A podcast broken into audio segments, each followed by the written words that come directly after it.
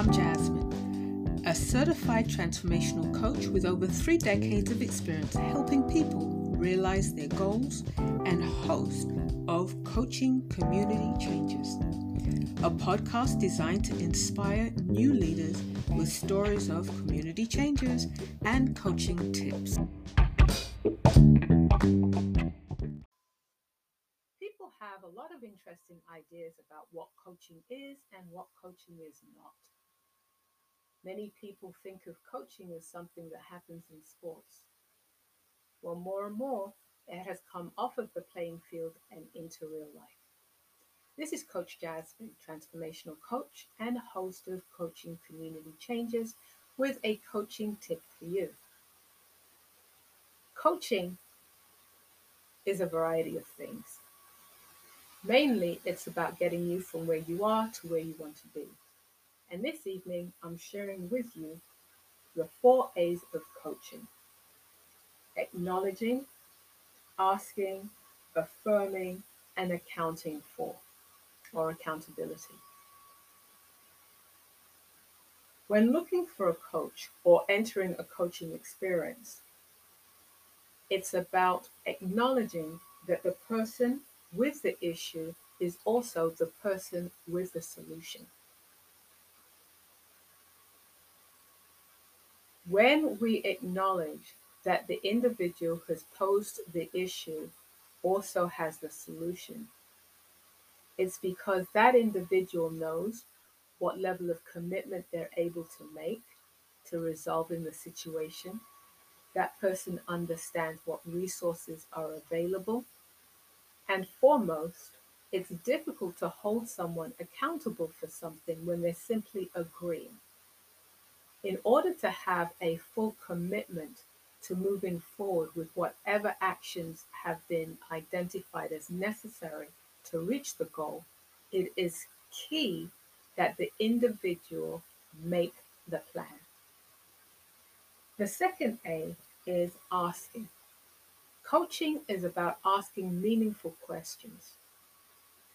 We live in a society, at least in the United States, where we have become accustomed to exchanging certain superficial questions. People will often ask, How are you doing? while walking past the individual to whom the question is addressed. And in response, people will give almost an autoresponder reply. I'm fine, they'll say. And from experience, I have challenged people when they've said to me, I'm fine. I really want to hear what you have to say. And I remember on one occasion someone sharing with me that a relative who had been sick had had an accident following a brief period of recovery, and they were concerned about that person's situation. Coaching is going to ask questions that call for what I am coining soul reflection. Not simply mental reflection, but soul reflection. Soul reflection requires time to process and really connect with how you're feeling and what you're thinking. A mental question might be Tell me, what do you enjoy most about your current or upcoming responsibilities? A soul question would be How do you want to show up in your new position? What do you want to contribute to the growth of your team in the coming month or as we close out the year?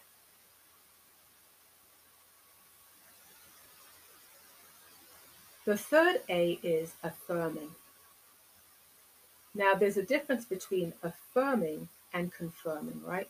So, affirming someone's right to feel and think as they feel and think is important because nobody has a universal handle on how another human being should think or feel about a particular experience. An example was I had an individual come into my office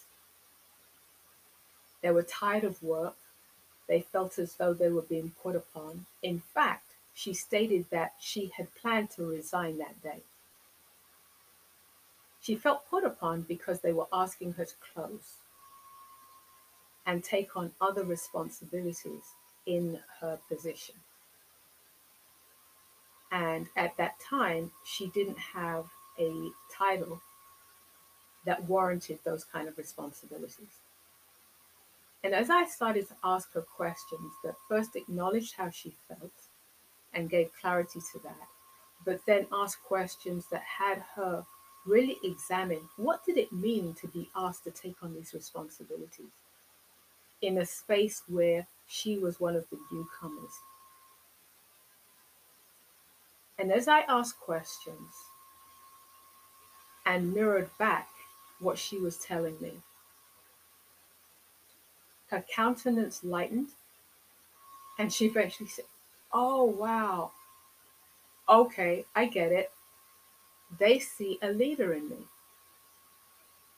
She left our conversation excited about the position that she thought she was going to resign because her feelings had been affirmed, but at the same time, her thinking had been challenged.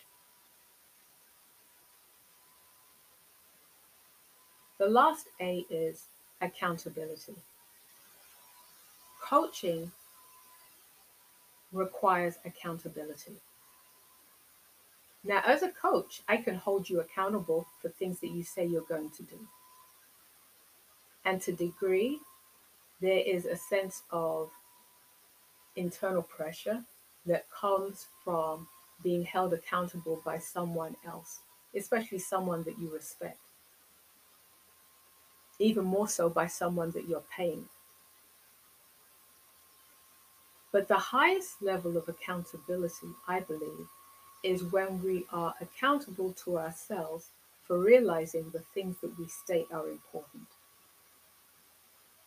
One of the ways to determine how you're holding yourself accountable is to examine whether or not you're realizing the goals that you've identified as being important. It's easy to say, oh, I want a promotion. I want to lose weight. I want to save. I want to be a good boss. I want to be a leader. But what actions are you taking to realize those goals? Have you clearly defined what it means to save money, what it means to be a good boss, what it means to lose weight? As long as a thing stays general and abstract, it's difficult to hit that as a target. But when you're able to say to yourself, are my actions aligning with my words? Now you're beginning to hold yourself accountable. And really examine how your actions are supporting your words, or vice versa, or how they are contradicting. If I say health is important, but consistently eat a diet that does not support that and make no changes, then I'm failing myself.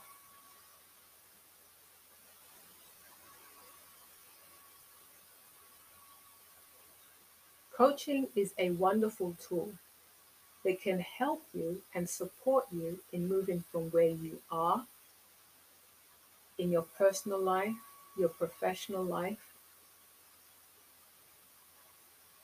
to where you'd like to be. And the four components of that are acknowledging yourself as the expert, capable of crafting a solution that will work for you and it's key that you be the one that crafts the solution. Because then you can hold yourself accountable and others can hold you accountable. That you get comfortable with asking yourself or allowing your coach to ask you challenging questions. Questions that are going to require you to think, questions that are going to, at times, involve you being uncomfortable. Because there's no growth in comfort. You want to be in a space where you are going to be affirmed as having a right to think and feel the way that you think and feel, but yet still be open to the fact that because you think a particular way, because you feel a particular way, doesn't necessarily mean that's how you will always think, how you will always feel. Be open to a conversation that opens your eyes to another perspective. And finally, accountability. Allow yourself to be in a space where others or you are holding yourself accountable so that you can achieve the things that you say you want to achieve. This is Jasmine, the transformational coach and host of Coaching Community Changers with a Coaching Tip.